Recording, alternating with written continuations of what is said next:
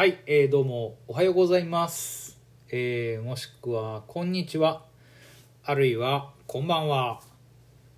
京都は一条通り神谷川角イルピアット神谷川の2階。事務所よりパーソナリティはトニーです、えー水谷ラジオ。ただいま時刻は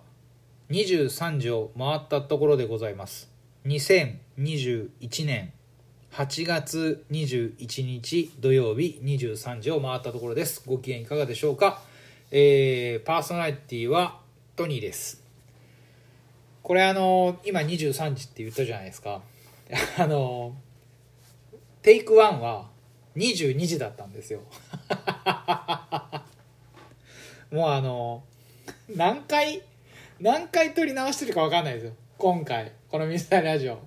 なんでかって言ったらちょっといいですか？あの iPad のなんかちょっと性能が変わってでマイクを接続してやってたんですけどで録音してやって初めて聞いたら全部音が割れててあのなんだろう声をすごく上手に拾う iPad だってことをさっき気づいたんですよ。でさっき気づく前に何回も録音してて内容が中途半端だからって言って全部消してたんですけどでうまくいったと思った話があの音が全部ガサガサに割れててあこのなんかむ難しいねなんかハイハイテクじゃないけどなんかデジタルの機器って難しいね本当に。えー隔離生活があとおこれで今23時なんで25時間1分になったんで25時間ね1分 なんで正確には25 24時間59分ですね。もうあのカウントダウンですよ。これ24時間テレビだったらもうサライが流れてる 感じですよ。もうなんかもう長いからね。ねうんもうエンディングっていう意味です。あのーまあねどんな状況でやってきたかっていうのはまあ文章に書き表してるんでそれを読んでいただけると非常にありがたいかなと思ってますがあのいい勉強になりました。いい経験をさせてもらいました、えーでもだからといって感染することは全くお勧めしません、えー陽性者になることも濃厚接触者になることもあの遠ざけてもらう方がいいかなと思います。これはあの医療関係の人たちの負担軽減と保健所の人たちの仕事をまあ減らすっていう意味でもそうなんですけどなんといってもあの当事者になると何にもいいことないんで本当にあのまあおのおのが考えて行動されたらいいかなと思ってるんですが、えーいいこと何もないですよってことです。ただその中にあって、えーの私トニーはえーいい勉強と経験をさせてもらったっていうことからしてもなんかこうまとめる機会になったので、えーこういうことをまとめることが好きな人はなってもいいですよ。あのアドベンチャーですからあこんなあの冒険をしてきましたみたいな話冒険録書きたい人は全然あのやってくれたらいいと思うんですけどただ周りもすごい迷惑かかるんであの全くおすすめしません。本当にあのいいこと何もないです。ね、だって有効に活用できていたら本当はあの今週1週間あのもうあの営業再開できていて17の火曜日から皆さんにランチを提供して夜の時間、まあ、短い時間でお酒も出せないですけどそうやってこう過ごせていたわけじゃないですか。だからそのこと考えるとやっぱりあの料理を皆さんに提供できる環境の方がいいかなと思ったりします。でじゃあ今週1週間できるじゃんって話になるんですけどまあ、確かにそうなんですけど、あのーまあ、陽性が分かった時にねもう8月末まで休みだなっていうのはこれはあのちょっとな自分の中でも一つきっかけをいただいたと思っているのでもう少しじっくり何ができるのかなということを考えることとおそらくこう隔離になっている期間とは違う1週間をもらわないとちゃんとした休みにならないので。えーまあ、だからといってね緊急事態宣言出てるんであんまりこういろんなところ方々出が歩くっていうこともちょっと今回の陽性経験からするとこうしにくいなと思うんで結局家にいるとかになるとは思うんですけどまあそれでもあのね泉屋に買い物行ったりだとか魚屋さんに魚おお魚注文入れたりだとかっていうことはできるんであの全然動きが変わってくるかなと思っていて。まあまあねご飯とか本当大変よね。本当に買い物に行けないってなるともうまあね私は作れますから問題ないですけど問題なかったんですけどこれはもう材料が手元になかったりとか支援者いなかったりとかしたらもう絶望だなと思いましたね。だからあの友達がたくさんいるに越したことはないのかもしれないですけど、まあ、あの信頼できる友人を数名、えー、確保しておくっていうのはおすすめします。あの私とには別にあの 別にって言ってまたこれまた怒られるかもしれない。友達たくさん必要だと思ってないのであの信頼できる友人を近くに、えー、ねなんかいてくれると非常にサポートに、えー、助かる助けられる思いがします。いくつかあのお花いただいて桜井花店さんだとかさあのお花いただいたりだとか、えー、アシュリーから果物もらったりだとかリッキーからもブドウが届いたりとか木下さんからあのでかいカップラーメンが届いたりとかっていうことであの本当にありがとうございました。あの身に余る思いで、えー、そういった支援を受けて、えー、喜んでおります。あのー、ね食料だけはたくさんあってあれなんで、えー、まあ過ごすことができたんでよかったんですが愛子さんがあの妻の愛子さんが、あの保健所の方に私がまあ、努力してちょっと説得をしたというか説明をさせてもらって、えー、検討いただいた結果濃厚接触者じゃないっていうことになったので、えー、この部分に関しては非常にありがたかったんですけれども、まあ、広島から新幹線でその日の朝に帰ってきて、えー、私に新聞を届けてくださったりだとかあの着替えをこう選択してくださったりだとかっていうそれでもまああの職場で PCR 検査をもう一回受けるだとかえー、会うなっていうふうに言われているということであのお店の外で あの置き配をするみたいな形になるんですけど、えまあそんな形でこう接触もなかなかままならないような経験もしたんでこれはなんか一つこうこういう時代なんだなって思いますねなんかね。うん。思いました。まあ東京オリンピックもあってこれからパラリンピックがあって。でこのね、運動の祭典がある中であの今日の新聞にも載ってたんですけどあの国後島からロシア人が20キロ泳いでなんか北海道にたどり着いて亡命したいって言ってる。で知ってます？このニュース。で泳いできたんですよ。泳いできたって本人は言ってるんですよ。でまああの亡命亡命認めるか認めないかの前にその一時上陸を認めるかそのまま強制送還するか日本国は考えてるって言ってるんですけどもうなんかさこんなこんなギスギスした世の中だからなんか日本国は懐広いんだっていうところなんかこう僕らにもなんか伝えてくれるためにも20キロ泳いできてくれた泳いできてくれたじゃない泳いできたようなロシア人ぐらいなんか一人なんかこうねこううん分かんない認められないのかな？なんかミャンマーのあのサッカー選手は一人亡命がうまくいって大阪で認められてっていう形であの日本に亡命がうまくいってるんですけどもう20キロ泳いでくるようなロシア人能力者じゃんって思ったりするんですけどね。なんかあの全然日本で頑張って働くと思うんですけど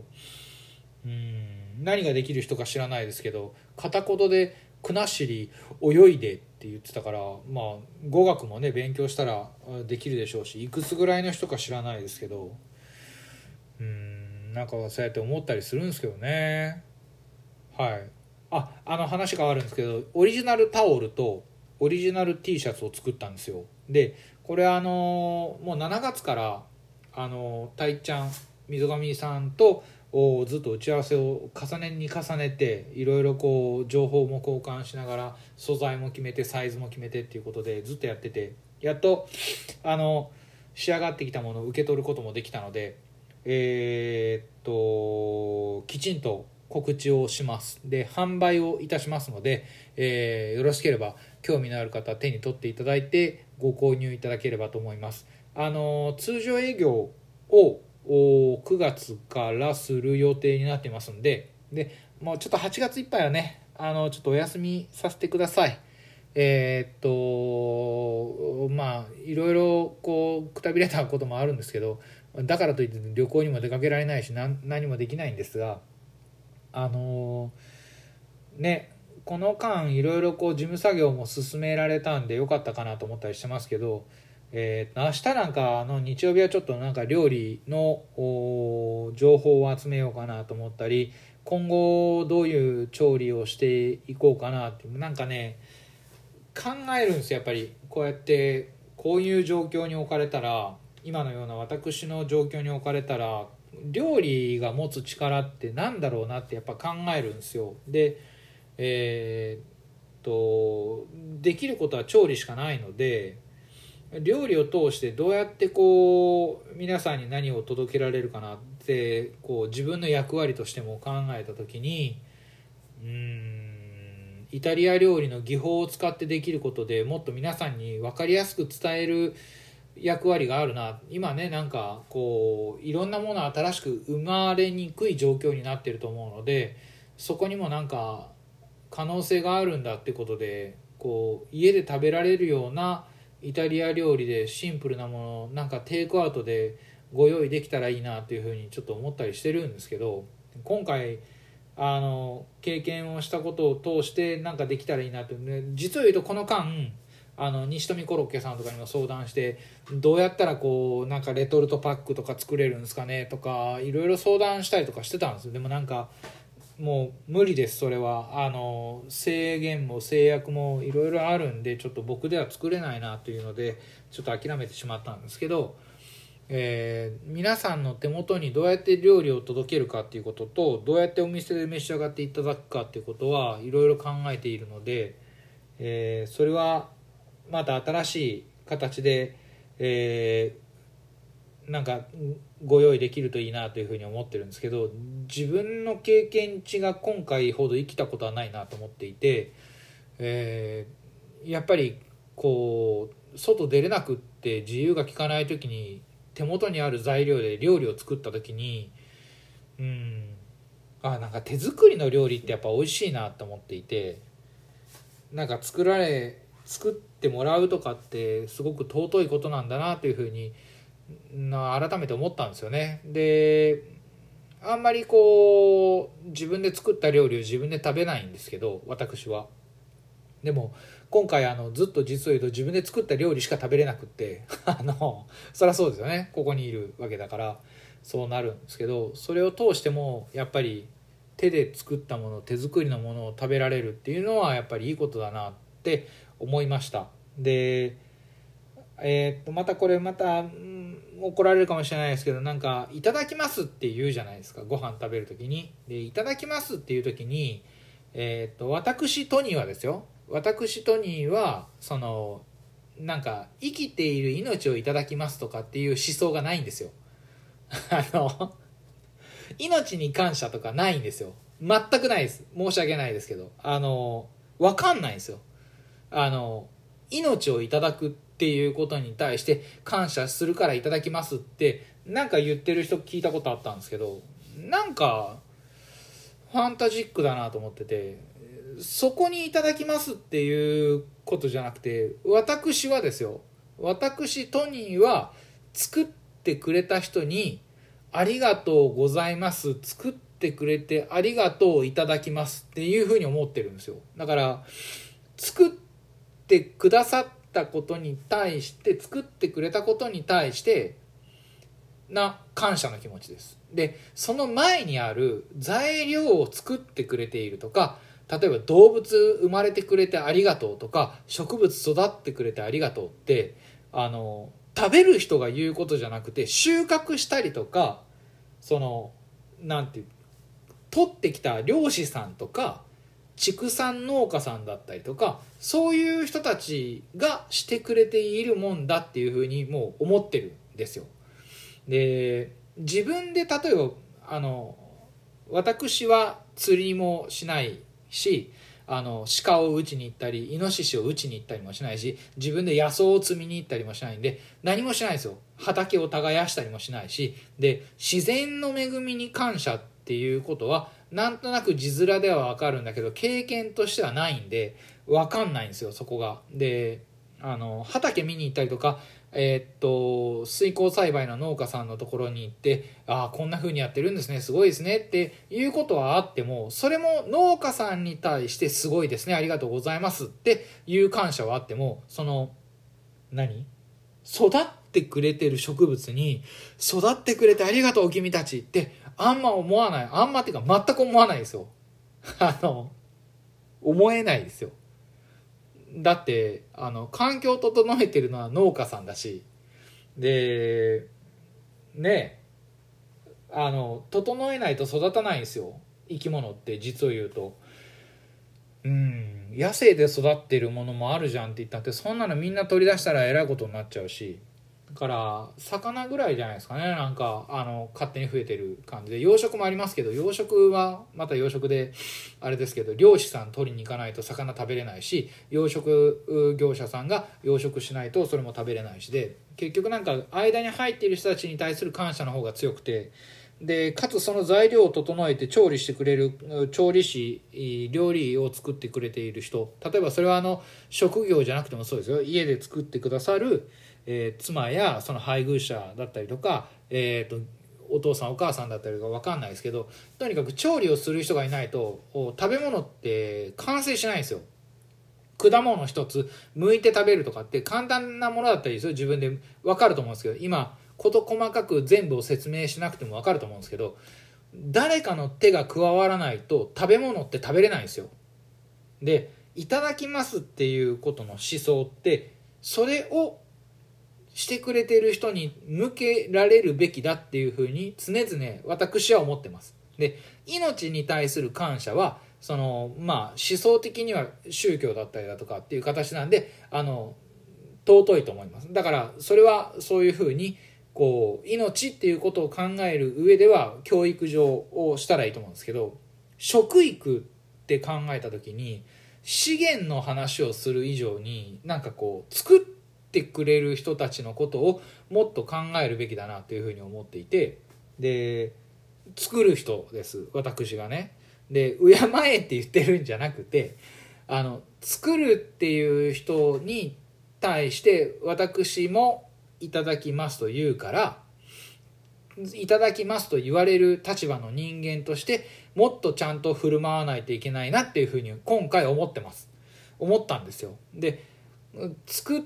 る側としてちゃんと振る舞えていないとなんかこう安心安全を届けられないかなと思っていて例えばうかつにね今回陽性の判断が最初に出ちゃうとかその後陰性になったとしても最初の陽性の理由はよく分かってないんですよ。あの検査の制度とかいろいろなことあの言ってくださる方もあるんですけど分かんないんですよ。で分からないんだけれども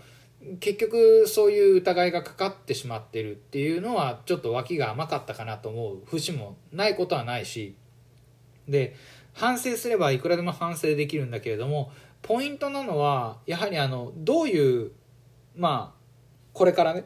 これからどうやって過ごしていくかということとどういうふうに調理していくかということと来てくださる方に何を提供するのかっていった時に自分のプライベートだとかのこう立ち居振る舞いもそこに含まれるな。なぜかというと「いただきます」って言われる立場じゃないですか。だから「いただきます」って言われる人たちってなんかそういうことも考えてしないといけないしててほしいなっていうふうに思っていてあの私が食事をするならそういうことをしてくださっているそういうことを心が心がけている人の調理したものを食べたいなというふうに思うんですよ。で「いただきます」って言えるなって思ってます。で何にしても手作りはありがたいんであの何にしても嬉しいんですけど今後あの自分がそういうふうにまた再会する時に「いただきます」って言われるってことをやっぱりちょっと意識しながら今までもしてきたんでしょうけどなおさら今回ちょっと思いました。だから、えー、自分が思っている以上にやはり気をつけないといけないことだなというふうに思ったし料理っていうことをなんかこう調理飲食店っていうことをしてるっていうことはあのそういう思想もあるなというふうにあの考えない人はいいですよ。考えない人は別に考えなくていいですよ、まあ、なんか俺はなんかこれでも儲けるんだとかあの飲食店やりたくてやってるんだそんなの面倒くさいぜって言ってる人たちはもう全然あのいると思うんであのそれでも構わないと思うんですけどあの私トニーはそうやって思ってます。だからうん、なるべくそのそういうことをちょっと意識できるようになるといいなと思ってます。今回の経験から学んだのはなんかそういうことかなとも思ってるんですけれども。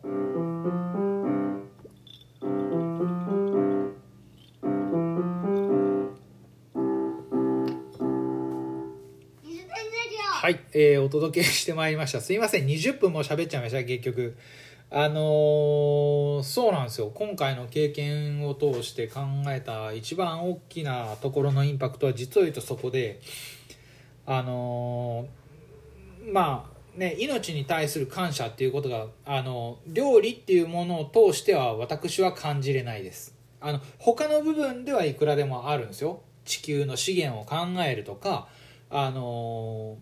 例えば動物を大切にしようとかあのむやみやたらにこう快楽で、えー、ハンティングしたりだとか植物をこう意味もなくたくさん取っては捨ててしていいとかっていう思想はないです。なんかそういう事柄とあの料理としてうわ出来上がったこの一皿っていうものに対する感謝の気持ちってなんか大げさに言ったらつながるって分かるんだけどそれって多分もう宇宙の摂理に感謝みたいな話になるから分かんなくなっちゃうんですよで分かんないことをあんまり考えてもしょうがないねって思っててそれはあの哲学者のカントさんも言っててカントもそうやって言ってて分からない世界のことを考えるのやめようぜって言ったあと思うんですけど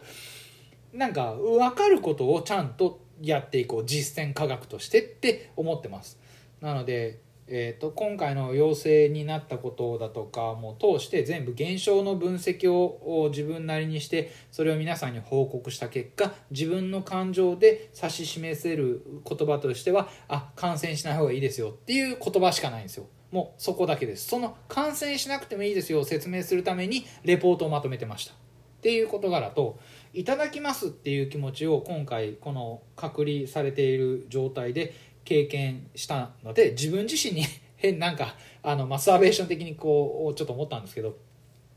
あでもこれって大切なことだな。自分がこうあんまりこう自分に料理を作ってこなかったことも含めてなんですけどあのよく分かってなかったことだなっていうことでこれは大切なことだって改めて再認識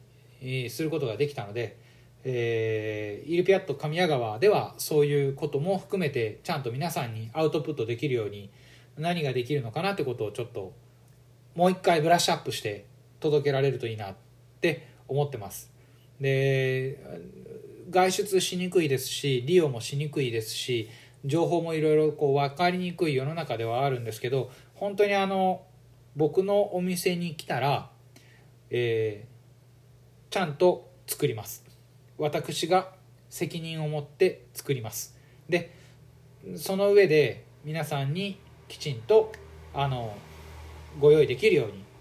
なんでこれを作ったのかっていう説明も全部できるようになんかそういう人で立場でありたいなというふうに改めて思ってます。すいません、長くなりましてありがとうございます。お耳汚してございました。はい。ということで皆さんへのリクエスト曲です。あのー、今日の朝ね、アルファステーションを下渕スター正光さんがやってるあの土曜日はそのラジオを聴くようにしてるんですけど、で流れた曲なんですよこの曲聴いてあなんかサザンオールスターズってやっぱいいバンドなんだなっていうふうに あの上から目線で言ってしまったんですけどあのあんまりサザンオールスターズの曲を聴かないので分かんなかったんですけどあの聴いたらすごくいい曲でで今の自分の情感にも合っている曲だったので皆さんに、えー、リクエストをしたいなと思ってます。このあの緊急事態宣言が出たりとかして不自由な生活になってるんですけどあの日常生活を送る中でやっぱりなんかこうなんだろう当たり前だと思ってることっていうのは些細なことから当たり前じゃなくなるんだよっていう気持ちもあの込めて歌ってくれてるかなというふうに思っているので、えー、よよろしければ検索してぜひ聴いてください。はいということでパーソナリティトニーから皆さんへのリクエスト曲です。サザンオールスターズで会いたくなった時に君はここにいない。えー、ぜひ検索して聞いてください。えー、水谷ラジオでした。ありがとうございます。ああ、やっと明日終わりだね。あもう、な最初何したい？あ開けたら。何したい？何しようかね。ケンタッキーフライドチキンの1000円パック食いてえな